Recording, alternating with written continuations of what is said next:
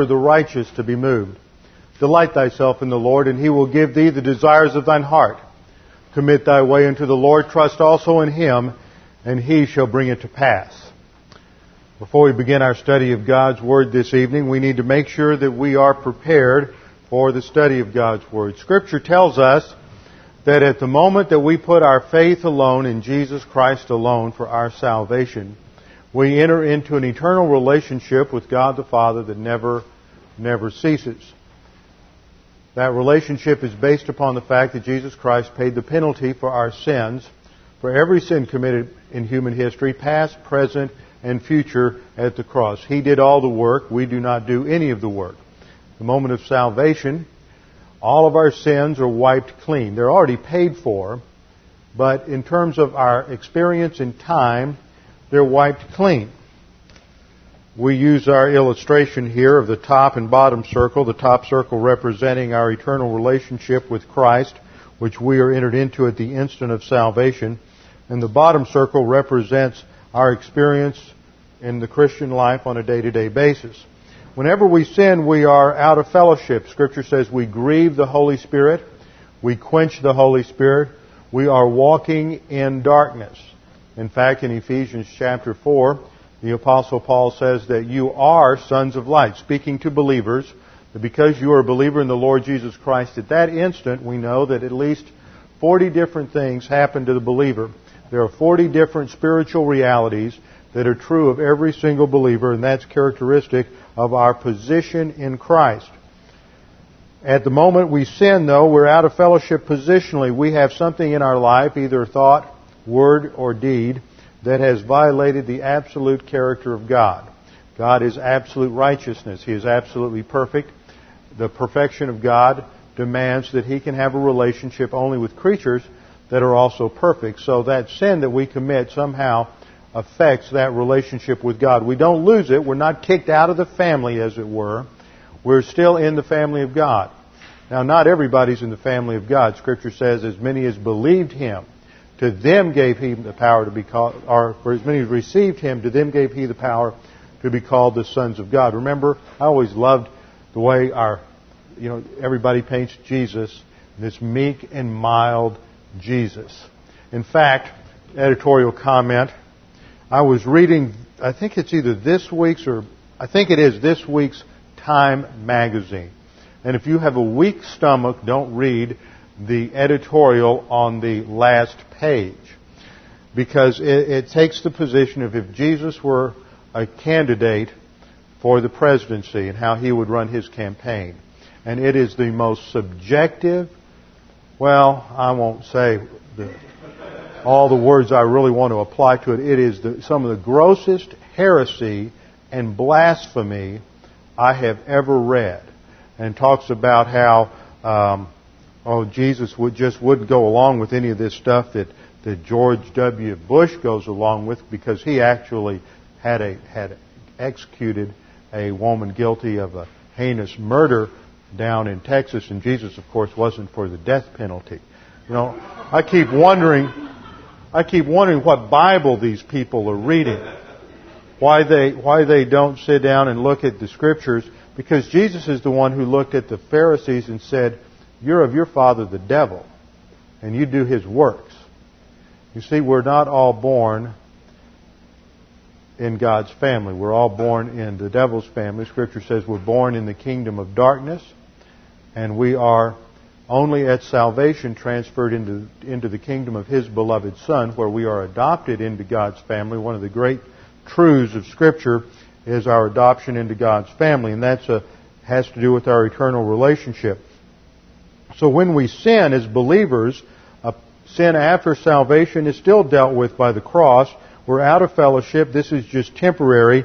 And God has given us that grace recovery procedure to confess our sins. If we confess our sins, that is in privacy to God the Father as part of the priesthood of every believer, then we are instantly forgiven and cleansed of all unrighteousness, and we are instantly restored to fellowship with the Lord where we're filled with the Holy Spirit, and it is God the Holy Spirit who indwells every single believer, and those who are in fellowship He fills and teaches them so that they can come to understand the truth of God's, the truths of God's Word. So that's why we began every Bible class with a few moments of silent prayer to give you the opportunity, if necessary, to confess any known sins in your life in silence, in privacy to God the Father, and then we open in prayer. So let's pray.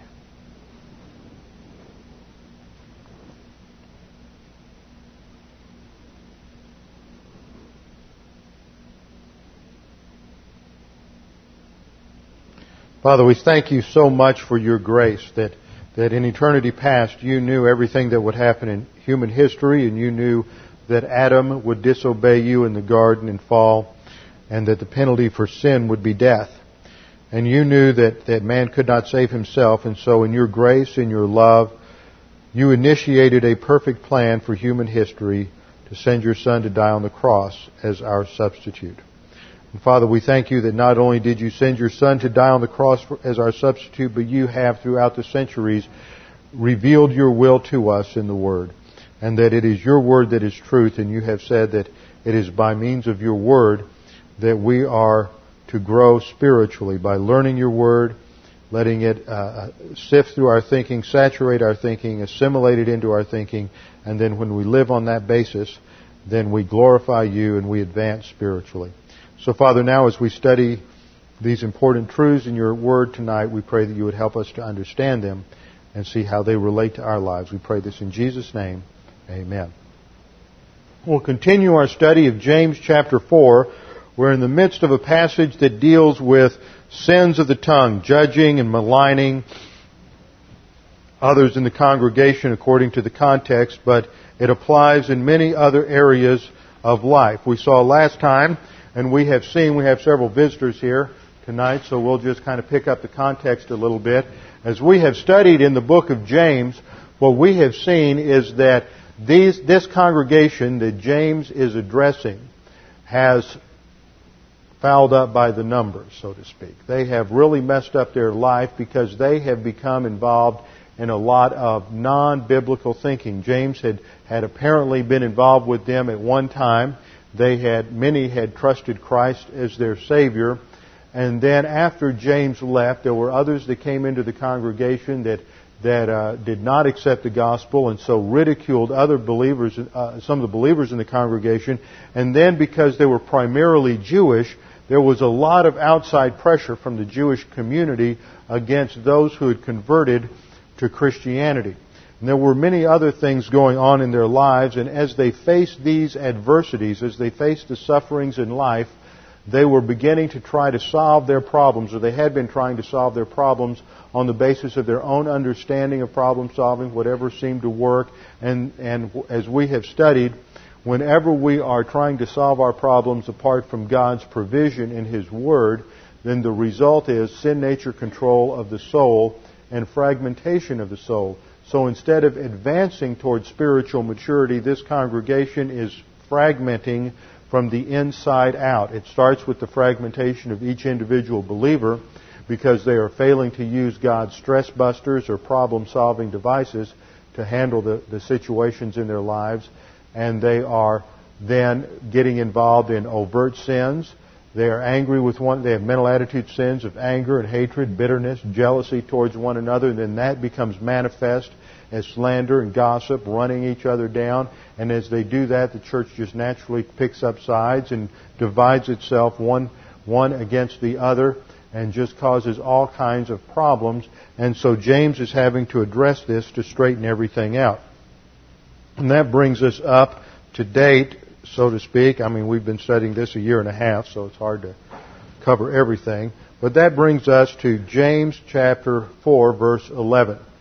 James chapter 4 verse 11 where we read, Do not speak against one another, brethren. He who speaks against a brother or judges his brother speaks against the law and judges the law. But if you judge the law, you are not a doer of the law, but a judge of it. We saw last time as we began the exegesis of this particular verse that it begin, begins with a prohibition.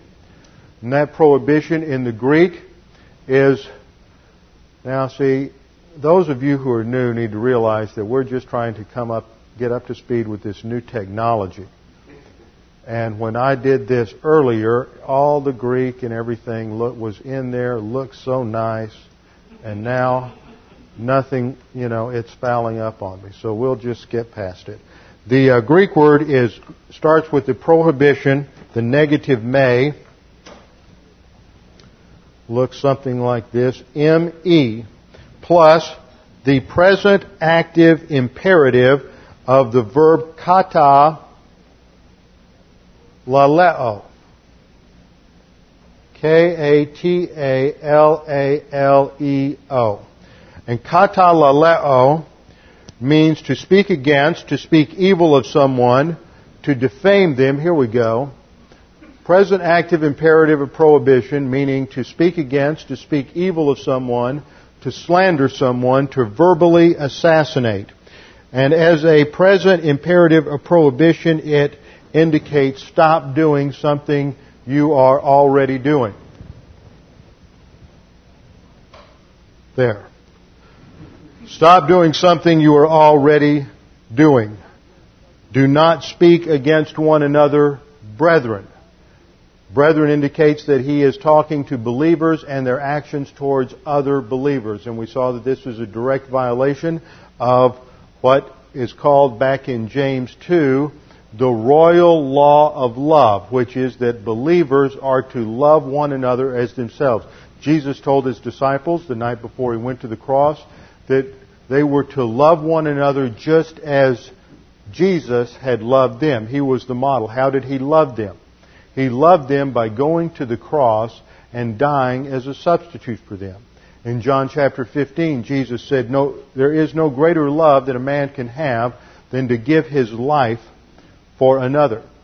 And that, of course, he said primarily in reference to what was to take place the next day. Later that night, he knew in his deity, because he is undiminished deity and true humanity, and as undiminished deity, he is eternal and he is infinite, and therefore that applies to every, those two categories, eternality and infinity, apply to every aspect of his character. So when it comes to knowledge, he has eternal and infinite knowledge. And because he has infinite knowledge, he knows all the knowable. He knows everything there is to know, past, present, and future. And in his deity, he knew that later that night he would be arrested and that he would go on trial the next morning, and even though he was sinless and there was no fault within him, there would be trumped up charges against him, and he would be then taken to the cross where he would be crucified. And while he was being crucified, God the Father would pour out upon him all the sins of the world. And he would pay that penalty because man cannot pay the penalty for his own sin. Only perfect Jesus Christ could pay that penalty as a substitute for man. And so he was addressing his disciples and he said, Love one another as I have loved you. Scripture says God demonstrated his love toward us in that while we were yet sinners, Christ died as a substitute for us. So the command was to love as Christ loved us. And we have studied that, that that indicates sacrifice. It indicates the initiative that God took to love fallen mankind from eternity past. And it involved all of the different characteristics of that mental attitude love. This is not an emotional love. It's not a sentimental love. It's not a love based on the fact that man was so wonderful and so good that God just wanted to save man because he saw so many good things in him. That is not the picture that we have in Scripture. The picture that we have in Scripture is that the human race had been given an opportunity in Adam. Adam sinned, and if God had just operated on his justice, he would have been fair and right to have destroyed the human race at that instant in time. But God is not merely just and righteous, God is also love, and so in his love, he initiated a perfect plan for man's salvation. Now, what had happened in this congregation is they completely forgot about Jesus' mandate to love one another, and so they were running each other down. They were involved in all sorts of verbal sins, sins of the tongue, gossip, slander. That's how they were responding to the tests that they were facing. Now, see, in life, we go through all kinds of tests. The first kind of test that we face is a test from our own sin nature. This is the sin nature test. We have seen in our study of God's Word that every single person from Adam on is born with a sin nature. Only Adam and Jesus Christ were born without sin natures. Adam was, was not born, he was created. He was created perfect. Perfect God can create nothing less than perfection. And Adam was given a soul. And that soul was the ability to make a choice, a free choice. The ability is called volition. And there was one prohibition in the garden, and that was that they were not to eat from the fruit of the tree of the knowledge of good and evil. At the instant Adam ate, the issue was not the woman's response. She ate first, but she was deceived. The issue was Adam's response because Adam was the head of the race. He was the designated authority. So when he disobeyed God, he immediately acquired a sin nature. This is a propensity to evil. And as a fallen creature, he desired to exercise his own independence from God and to solve his problems on his own. See, this is another thing we have to remember when we study the issue of problem solving. And that is that the greatest problem you and I will ever face is the problem of sin. When Adam sinned, we'll put an A here on the board for, or just put Adam there and God here. God was absolute righteousness. That's the plus, plus R. And Adam is over here as minus R. The, prior to salvation, I mean, prior to the sin, Adam was plus R, and there was perfect relationship between them. But the instant Adam chose to disobey God, sin erected a barrier between him and God because Adam's righteousness was not good enough to measure up to God's perfect righteousness. So all of mankind's problems, all the adversity, all the suffering, all the heartache that the human race faces is a result of Adam's choice to disobey God. Because God said, told Adam that in the instant you eat of the fruit, you will die. That was not physical death because Adam did not die physically at that instant. It was spiritual death. He was separated from God. And we know that it was spiritual death because when God came, came that afternoon, as was his habit, as is described in Genesis, to talk with Adam and his wife, that they ran and hid. They had never run and hid before. Why did they run and hide? Because they knew that they were now sinners. They were minus R, and so they were separated from God. And so when God addressed them, He said, Adam, where are you? Now God is omniscient. He knew exactly where they are. The reason God said, Where are you? is to emphasize to Adam and to get Adam to think about why he was where he was. That he was no longer out there in the garden with God, but he was hiding from God. Why are you where you are? And so Adam had died spiritually, and there was a sin barrier between God and man, but God, in his perfect love, made a solution and that was to send Jesus Christ to die on the cross as a substitute for our sins. So if God solved the greatest problem that we will ever face, then God can solve any other problem that we will face. That's the starting point. So when we look at the slide that begins our, our first type of testing, sin nature testing, then what we realize is that this comes from the sin nature. Prior to salvation, the scripture says, we are in bondage. We are slaves to sin.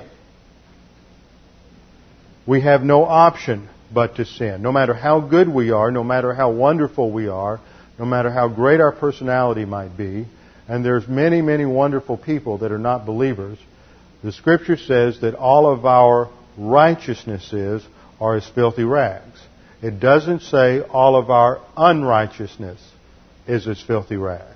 It says all of our unrighteousness is as filthy rags. And the unrighteousness is produced from the sin nature. Now, what does the sin nature look like? Well, this is our diagram of the sin nature.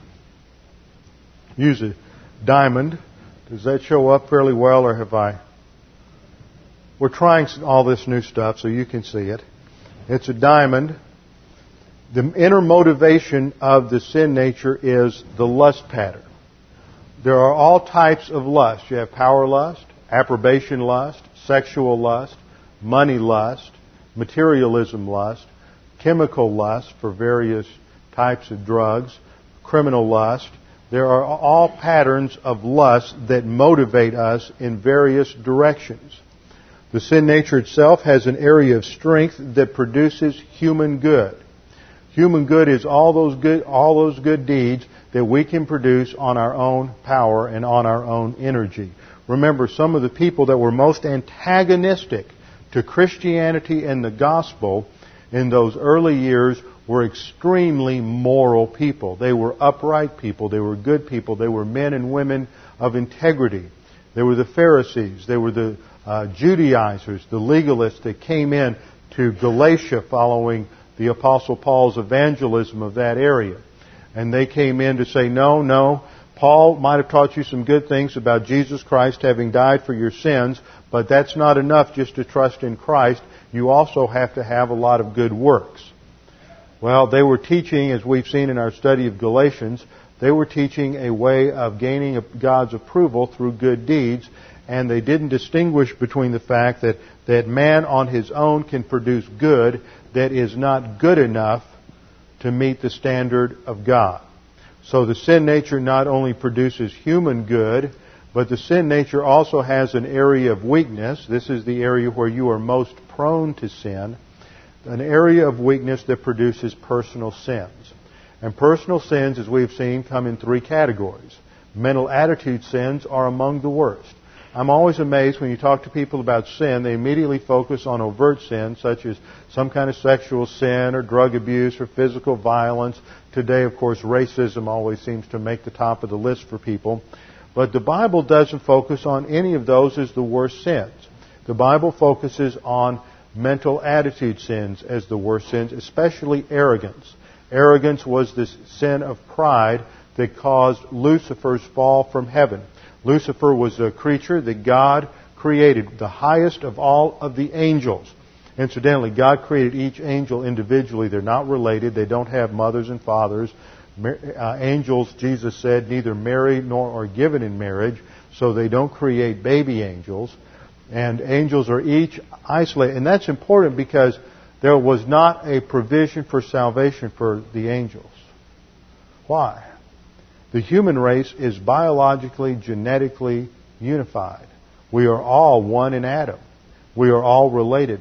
So Jesus Christ could come and be true humanity, and he would be related to every other human being genetically. Therefore, he could die as a substitute for the race. That's why there was no salvation for the angels. Lucifer fell, and his sin was pride. He wanted to be like God. He said, I will be like the Most High. So the worst sins are mental attitude sins. And then there are sins of the tongue, gossip, slander, maligning, ridicule. And then there are overt sins such as murder, thievery, uh, adultery, fornication, and, and such. Now, you're motivated by your lust patterns, and everybody has different lusts. Some of you may have, have lust patterns that relate more to money and material things. Other of you may have uh, lust patterns that relate to sexual lust. Others may have lust patterns related to uh, approbation lust. And that drives you in one of two directions, which we call trends. Everybody has certain trends. Your trends may be towards antinomianism, which is licentiousness, or you may have a trend towards asceticism, morality. This is the same thing you see with the uh, with the Pharisees. They had a trend towards asceticism, towards religious activity, towards extreme morality. But Jesus said they, they were uh, a bed of vipers. They were uh, like they were moral degenerates. On the other hand, you can have your trend towards licentiousness and antinomianism, which means you just want to do whatever you want to do, and that's called immoral degeneracy. And this is the sin nature, and the sin nature is the source of temptation and testing for us. It is the sin nature that offers us, uh, continuously offers us some bait to trap us into some sin. And it is our volition that decides whether or not we are going to succumb to that particular temptation. Now, what happens here is we see in testing, you get through some kind of overt circumstance, and at that particular moment in time, when, when there's the outside pressure, I'll just wait a minute till let him get out. At that particular moment, when um, every now and then we have a little medical emergency here, so they'll take care of that. When we come under temptation or testing and there's that overt pressure of the soul, then it's easy to respond in some way from the sin nature. And this is exactly what's going on in this, in this situation in the congregation James is addressing. They are responding from their lust pattern, specifically approbation lust, their lust for approval, and I think power lust as well because of the way the church is divided up into antagonistic groups. And the way they're trying to solve the problem is through sins of the tongue. They're, they're going to build, each person wants to build themselves up by tearing other people down. And you can never build yourself up by tearing other people down. I see it happen in marriages. I see it happen in families. I see it happen in all kinds of circumstances. One of the worst is when it happens in a church. And every now and then you run across some pastor who wants to build his ministry by running down somebody else's ministry and telling everybody what's wrong with some other pastor. You can never elevate yourself at the expense of other people. All you will do is destroy yourself from the inside out. I remember a couple of years ago, really it was longer than that, uh, uh, some very close friends of mine went through a divorce. And when that happened, it was a shock to me and it was a shock to the wife. And uh, in the midst of that, I was trying to calm her down and tell her, look, the worst thing you can do is give in to anger, give in to uh, your desire to get even. She came out of a family and a background that really, they were very vindictive people. That was their trend of the sin nature. And I was just trying to calm her down and to keep her from just multiplying the problems by getting involved in a lot of hostility and anger, giving into that, running down uh, her husband and all of this. And in the process, of course, she thought that what I was really doing was siding with him and trying to justify him. And, and so, you know, that was the last time that I ever heard anything from her. But see, people don't understand how destructive it is to get involved in the sins of the tongue. Whenever you get involved in any kind of uh, vituperation or you get involved in any kind of vengeance or revenge motivation, the person that gets hurt is yourself. It is your soul that is damaged, not the other person. So we see the sin nature as the source of our problem, and this is the first type of testing that we run into as believers is from our own sin nature.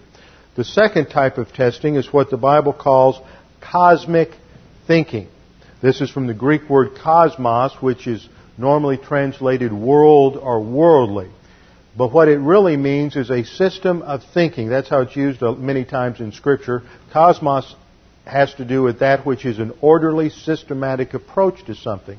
That's why the, our English word cosmetics came from cosmos, is because when a woman applies cosmetics to her face, she is, she is organizing and presenting a pleasing appearance to her face. So that's part of the meaning of cosmos. It has to do with something that has a systematic, orderly arrangement that is very attractive and pleasing to the beholder. Scripture teaches that it is Satan who is the God of the cosmos. This is his way of thinking. And he has, has many different approaches. There are various religious groups, false religions. There are false philosophies. There's a, a multitude of ways that Satan has to make the lie. And remember, Satan is called the father of lies there, when Jesus confronted the Pharisees, he said, You're your de- the father of the devil, and he is the father of lies. So that he is constantly trying to deceive mankind and to distract him from uh, obedience to God and from God's plan of salvation. 1 John 2.15, we're told, do not love the world. In James, we just studied that when we want to be a the, the person who wants to be a friend with the world is an enemy of God. You cannot be a friend of the world and a friend of God. You're either a friend of the world and an enemy of God, or a friend of God and an enemy of the, of the world. Do not love the world nor the things in the world. If anyone loves the world, the love of the Father is not in him. Now, this applies to the believer, and what this is saying is the same thing that James says earlier in James 4, 5, and 6, when James said that if you love the world, you are an enemy of God. From the moment we are born, we begin to learn things. And our mind begins to, we'll draw this circle here to represent our mind. And we're constantly, from infancy, looking at all the data, all the things that are going on around us, and we seek to organize these things into an explanation of reality, why things are the way they are, where did they come from, how did I get here, why am I important, and we begin to develop a whole series of ideas. Now, this is sort of like somebody who sits down at a table and they have a big box filled with a thousand pieces from a jigsaw puzzle. They don't have a box top, so they don't have any idea what that puzzle is supposed to look like.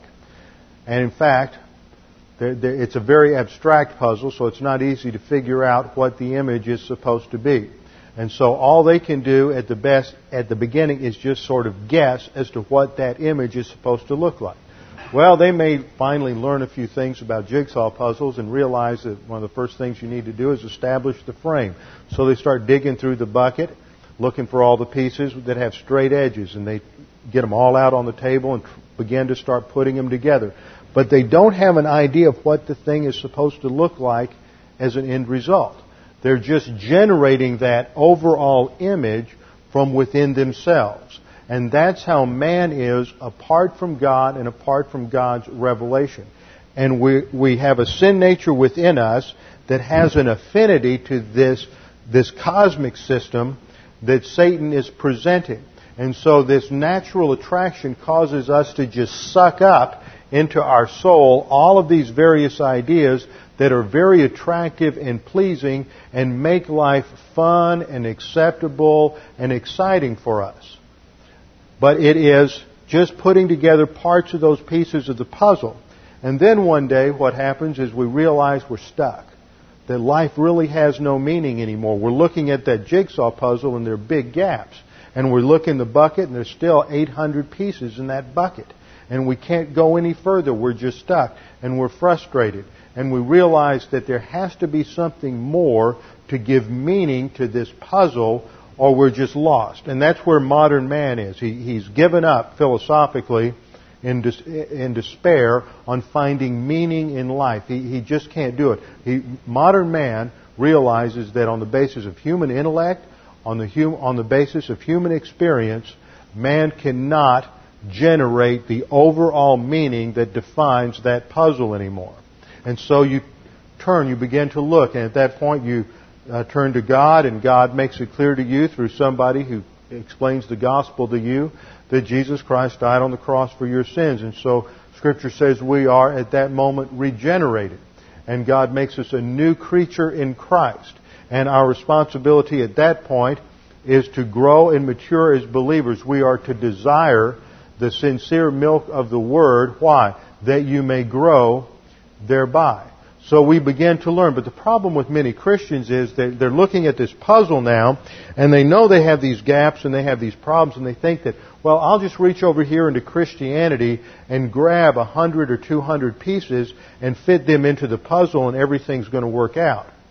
But what Scripture says is from the starting point in your life, you tried to solve problems and explain life and put everything together, and it was wrong because it was oriented to the world system, number one, and it was dominated by your sin nature, number two.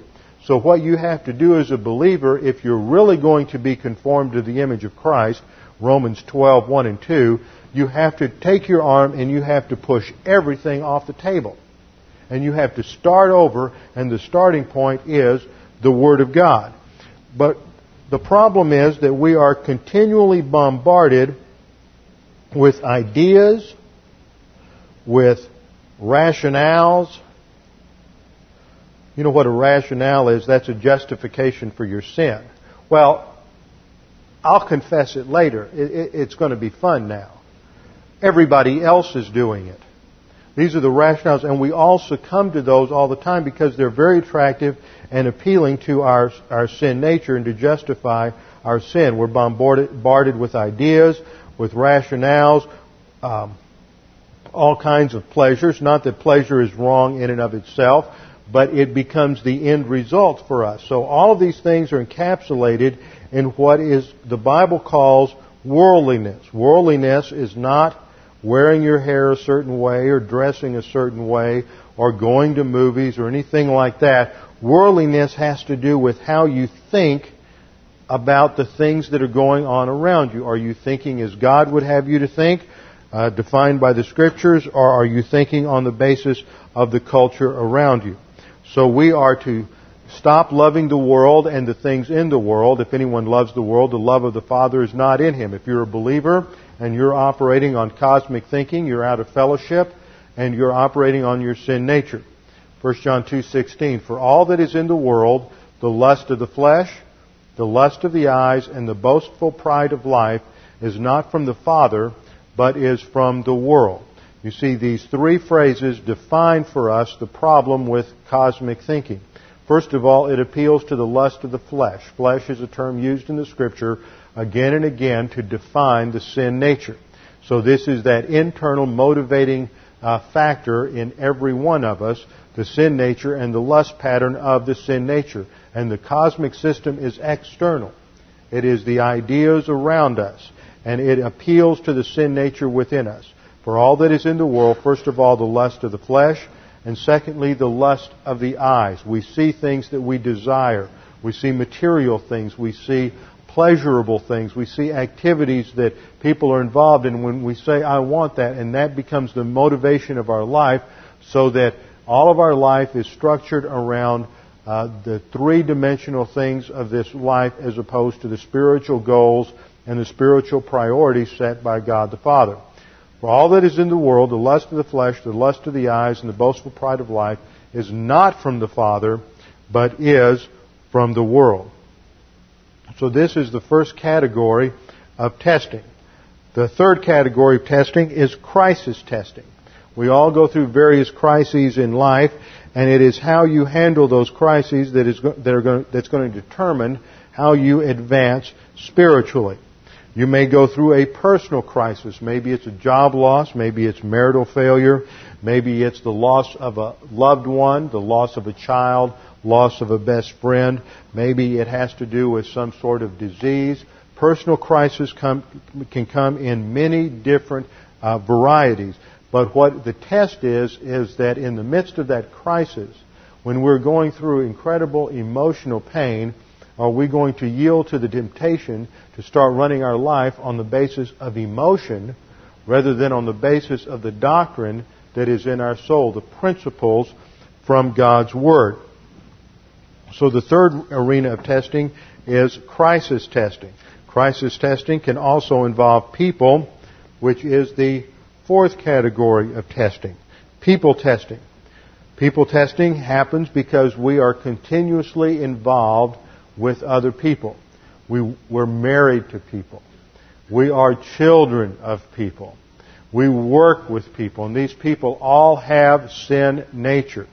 And some days they are operating on the worst parts of that sin nature, and other days they are not. But when we live with these people, and sometimes these people have personalities that are abrasive to us, and yet we may be in such a circumstance where we have to work with them on a day to day basis, or we may have to work for them, worst case yet, work for them, and maybe they have uh, things that maybe they really don't like our personality, and so they always pick us for the worst job, or they uh, put us in circumstances we don't like, and so the temptation is respond to that person by running them down, by saying bad things about them, by as soon as we hear some story about them, we spread the gossip and we try to get back at them on the basis of uh, sins of the tongue. So people testing is the fourth category of testing that we go through. Well, I'm just not doing real well with this order organization at all tonight, so we're just going to shut that down. People testing is the fourth category, and the fifth category of testing involves system testing. System testing is an organization composed of people under the command of other people functioning under a particular policy designed to fulfill an object. Now, what that means is, to break it down, is we're involved in all kinds of systems. You have a system at church. Church, you have a system of authority. You have the pastor and you have the deacons.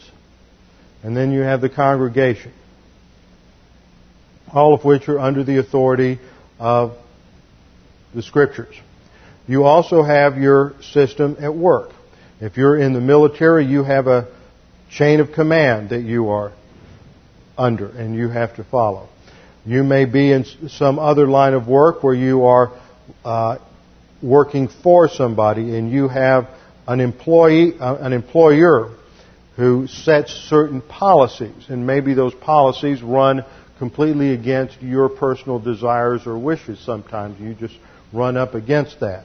So we face all kinds of systems. We have legal systems, the laws of the land, and maybe uh, because of the way the laws are structured in terms of tax code and things like that, you feel like you are particularly uh, taken advantage of by the legal system in the state that you're in or in the country that you're in. You have um, uh, economic systems. You have capitalism and socialism, communism, various economic systems. And if you live in a country with a certain particular economic system where you can't get ahead or you can't ever uh, earn a living, then you may feel victimized by that economic system. So system testing is one category of testing that we have to face. And then six, there is thought testing, and this is related to the uh, cosmic thinking that we were talking about, either the cosmic system, what's going on in our own thinking, what we think about, what we allow our minds to dwell on.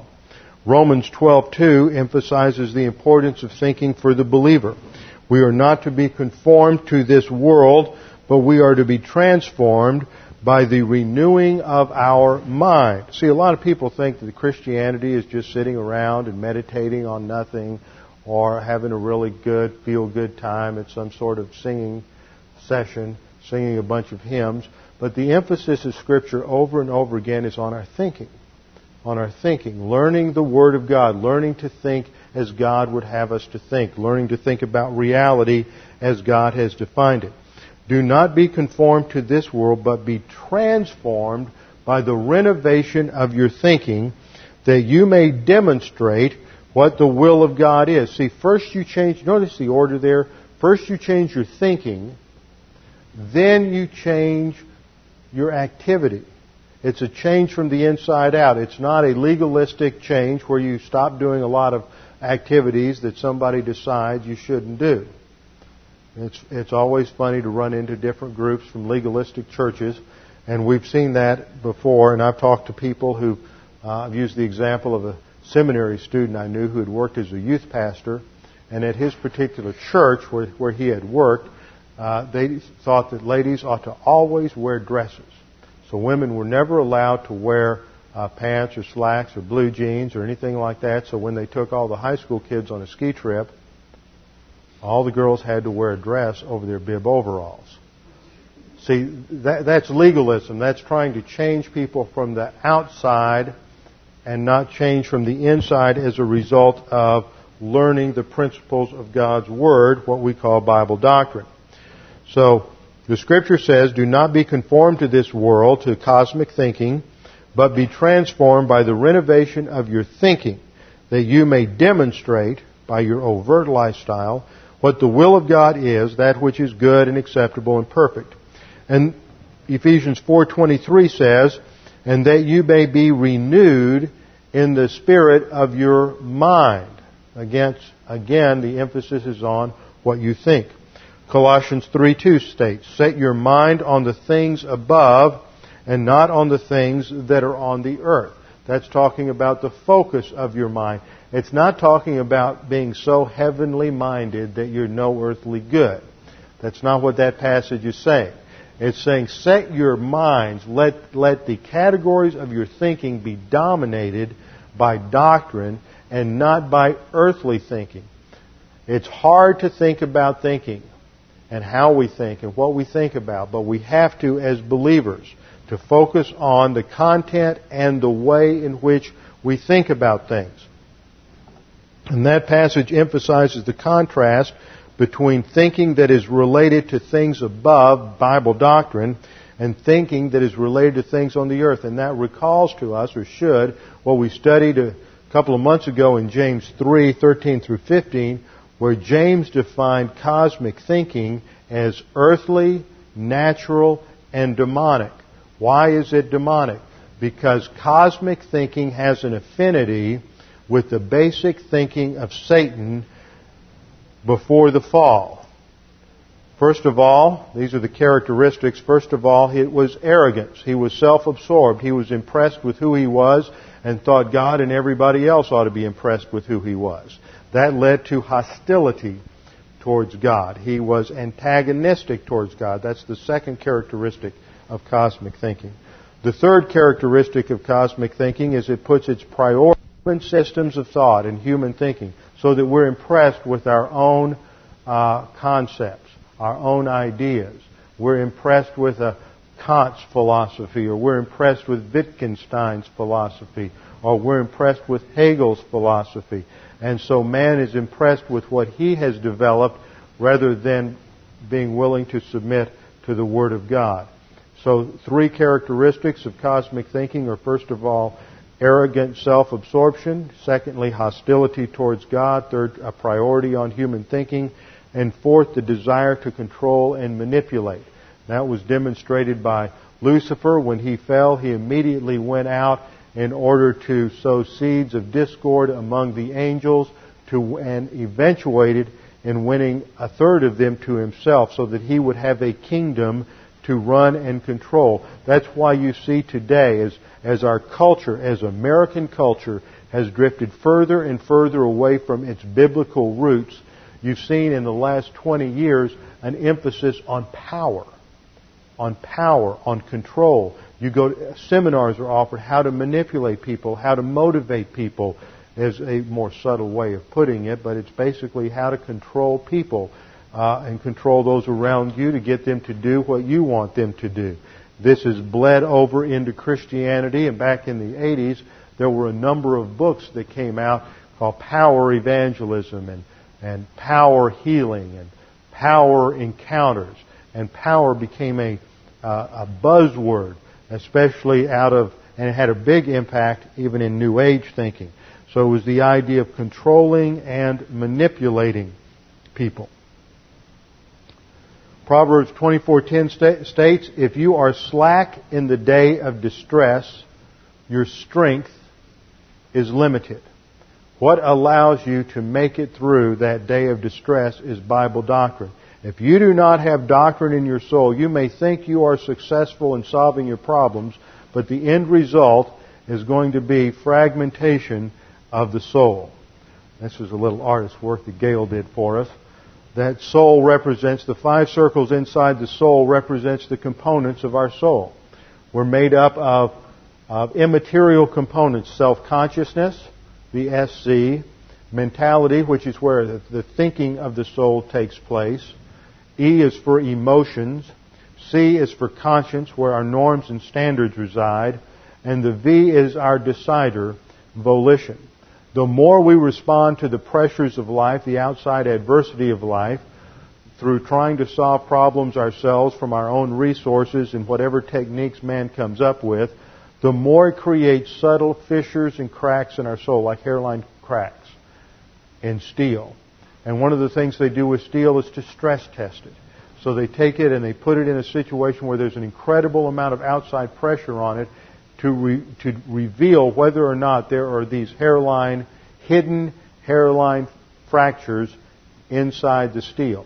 And this is what happens in the believer's life. God takes us through certain circumstances and allows us to go through certain circumstances in order to put us in that pressure to reveal whether or not we have these fissures in our soul or whether or not we are relying upon His Word and His principles to solve those problems.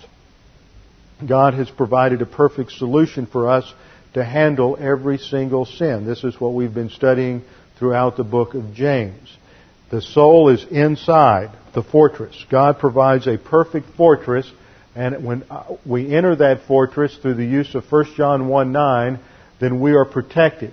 Each of these bricks in the fortress represent the different doctrines, the different spiritual skills that the scriptures describe for us that protect us in the midst of crisis so that whatever situation we're in, we can be like David facing Goliath and say the battle is the Lord's. We can say with the apostle Paul, I have been in every kind of circumstance. I have learned how to be with nothing and I've learned how to abound. I can do all things. I can live in any circumstance, no matter what the overt adversity and pressure might be. I can do all things through Christ who strengthens me. Jesus said he gave, came to give us his peace and his joy, and it only comes by residing inside the fortress of doctrine that God provides. But in order to erect that fortress around your soul, you have to learn doctrine over and over again. You have to, to come to Bible class. You have to learn the Word. You have to let the Word sift through your thinking. We have to saturate our souls with the principles of God's Word because He tells us that His Word is sufficient. His grace is sufficient. Because if Jesus Christ solved the greatest problem we will ever face at the cross, then Jesus Christ will, will solve every other problem we will face in human history.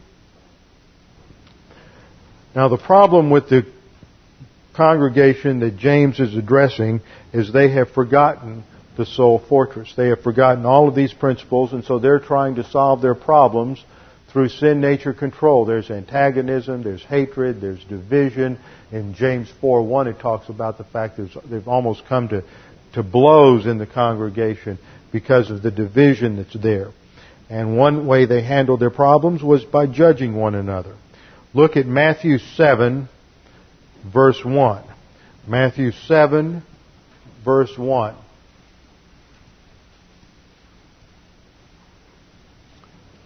There we read, Do not judge, lest you be judged. For in the way you judge, you will be judged, and by your standard of measure, it will be measured out to you. Jesus is addressing the disciples. This is what's called the Sermon on the Mount. And he begins with the prohibition, do not judge lest you be judged. Whenever you get involved in judging other people, what you are doing is setting yourself above the law. You're setting yourself up as God, that you have all the knowledge necessary to judge other people. So this is a sin in and of itself to judge other people. So first of all, whenever you commit this sin of judging, slander, gossip, you're going to come under triple compound divine discipline. Why is it triple discipline? First of all, you're committing a sin, judging. So you're going to be disciplined for that sin. Secondly, you will be judged for the sin that you are accusing the other person of. It doesn't matter whether or not they've committed it. That's not the issue. The issue is you are spreading it around, so you will be judged for that. This is the point in Matthew 7 2. For in the way you judge, you will be judged. And that brings up the third basis for judgment is by our standard of measure, it will be measured out to us. So we are judged first of all for the sin of judging. We're judged, we receive divine discipline for the sin we're accusing that person of. And third, the standard of our own judgment becomes the standard by which God judges us. So whenever you get involved in any kind of sin of the tongue, just remember you're setting yourself up for three levels of divine discipline. This leads us to the doctrine of the public lie. One of the greatest ways in which Satan maligns believers, and one of the greatest tools that Satan uses to destroy local churches is through the public lie. It not only happens in churches, it happens in, in uh, businesses, it happens in the military, it happens in government, where you begin to, say something about somebody, whether it's true or not is irrelevant, but it's said in a malicious way that is designed to assassinate their character, and it's designed to destroy uh, what, in the church to design to destroy whatever uh, testimony they have. Let's just wrap up tonight. We'll just get started and look at the definition. The public lie is the most malicious form of sins of the tongue and embodies all of them. Gossip, maligning, judging, vilification, and revenge. The goal of the public lie is to spread true or false information. See, sometimes people get the idea it's only gossip if it's not true. If it's true, it's okay. No, if it's true or false, it's still gossip because you're running down. something. It's not your job to be the morals police and to run around making sure everybody else gets what's coming to them. Jesus Christ is the supreme court, is the supreme judge in the supreme court of heaven, and nobody is going to get away with anything. And all we are to do is leave it in the hands of the Lord and in the Supreme Court of Heaven, and everything will be taken care of. So, you just keep your mouth shut. If you're involved in a system, no matter how bad it is, and you feel like you're the victim, you just keep your mouth shut and put it in the hands of the Lord. If you're involved with uh, people around you who are running you down or causing you problems and you feel like it's unjustified, just put it in the hands of the Lord. Don't try to solve it yourself because all you're going to do is create an even greater problem. Whatever you do, don't get involved in the sins of the tongue. What's the goal of the public lie? The goal of the public lie is to spread true or false information about someone, specifically to destroy them. In this context, in James, it is spreading information about other believers in order to build up one's own influence or ministry, trying to build your ministry on somebody else's suffering. And you can never do that. Point number two, the public lie is always motiva- motivated by mental attitude sins such as bitterness, jealousy, anger, and hatred. And we have already seen how this dominates the church that James is addressing. Psalm 64:3 says, these who have sharpened their tongue like a sword, they aimed bitter speech as their arrow, describing the pain that is the result of the sins of the tongue.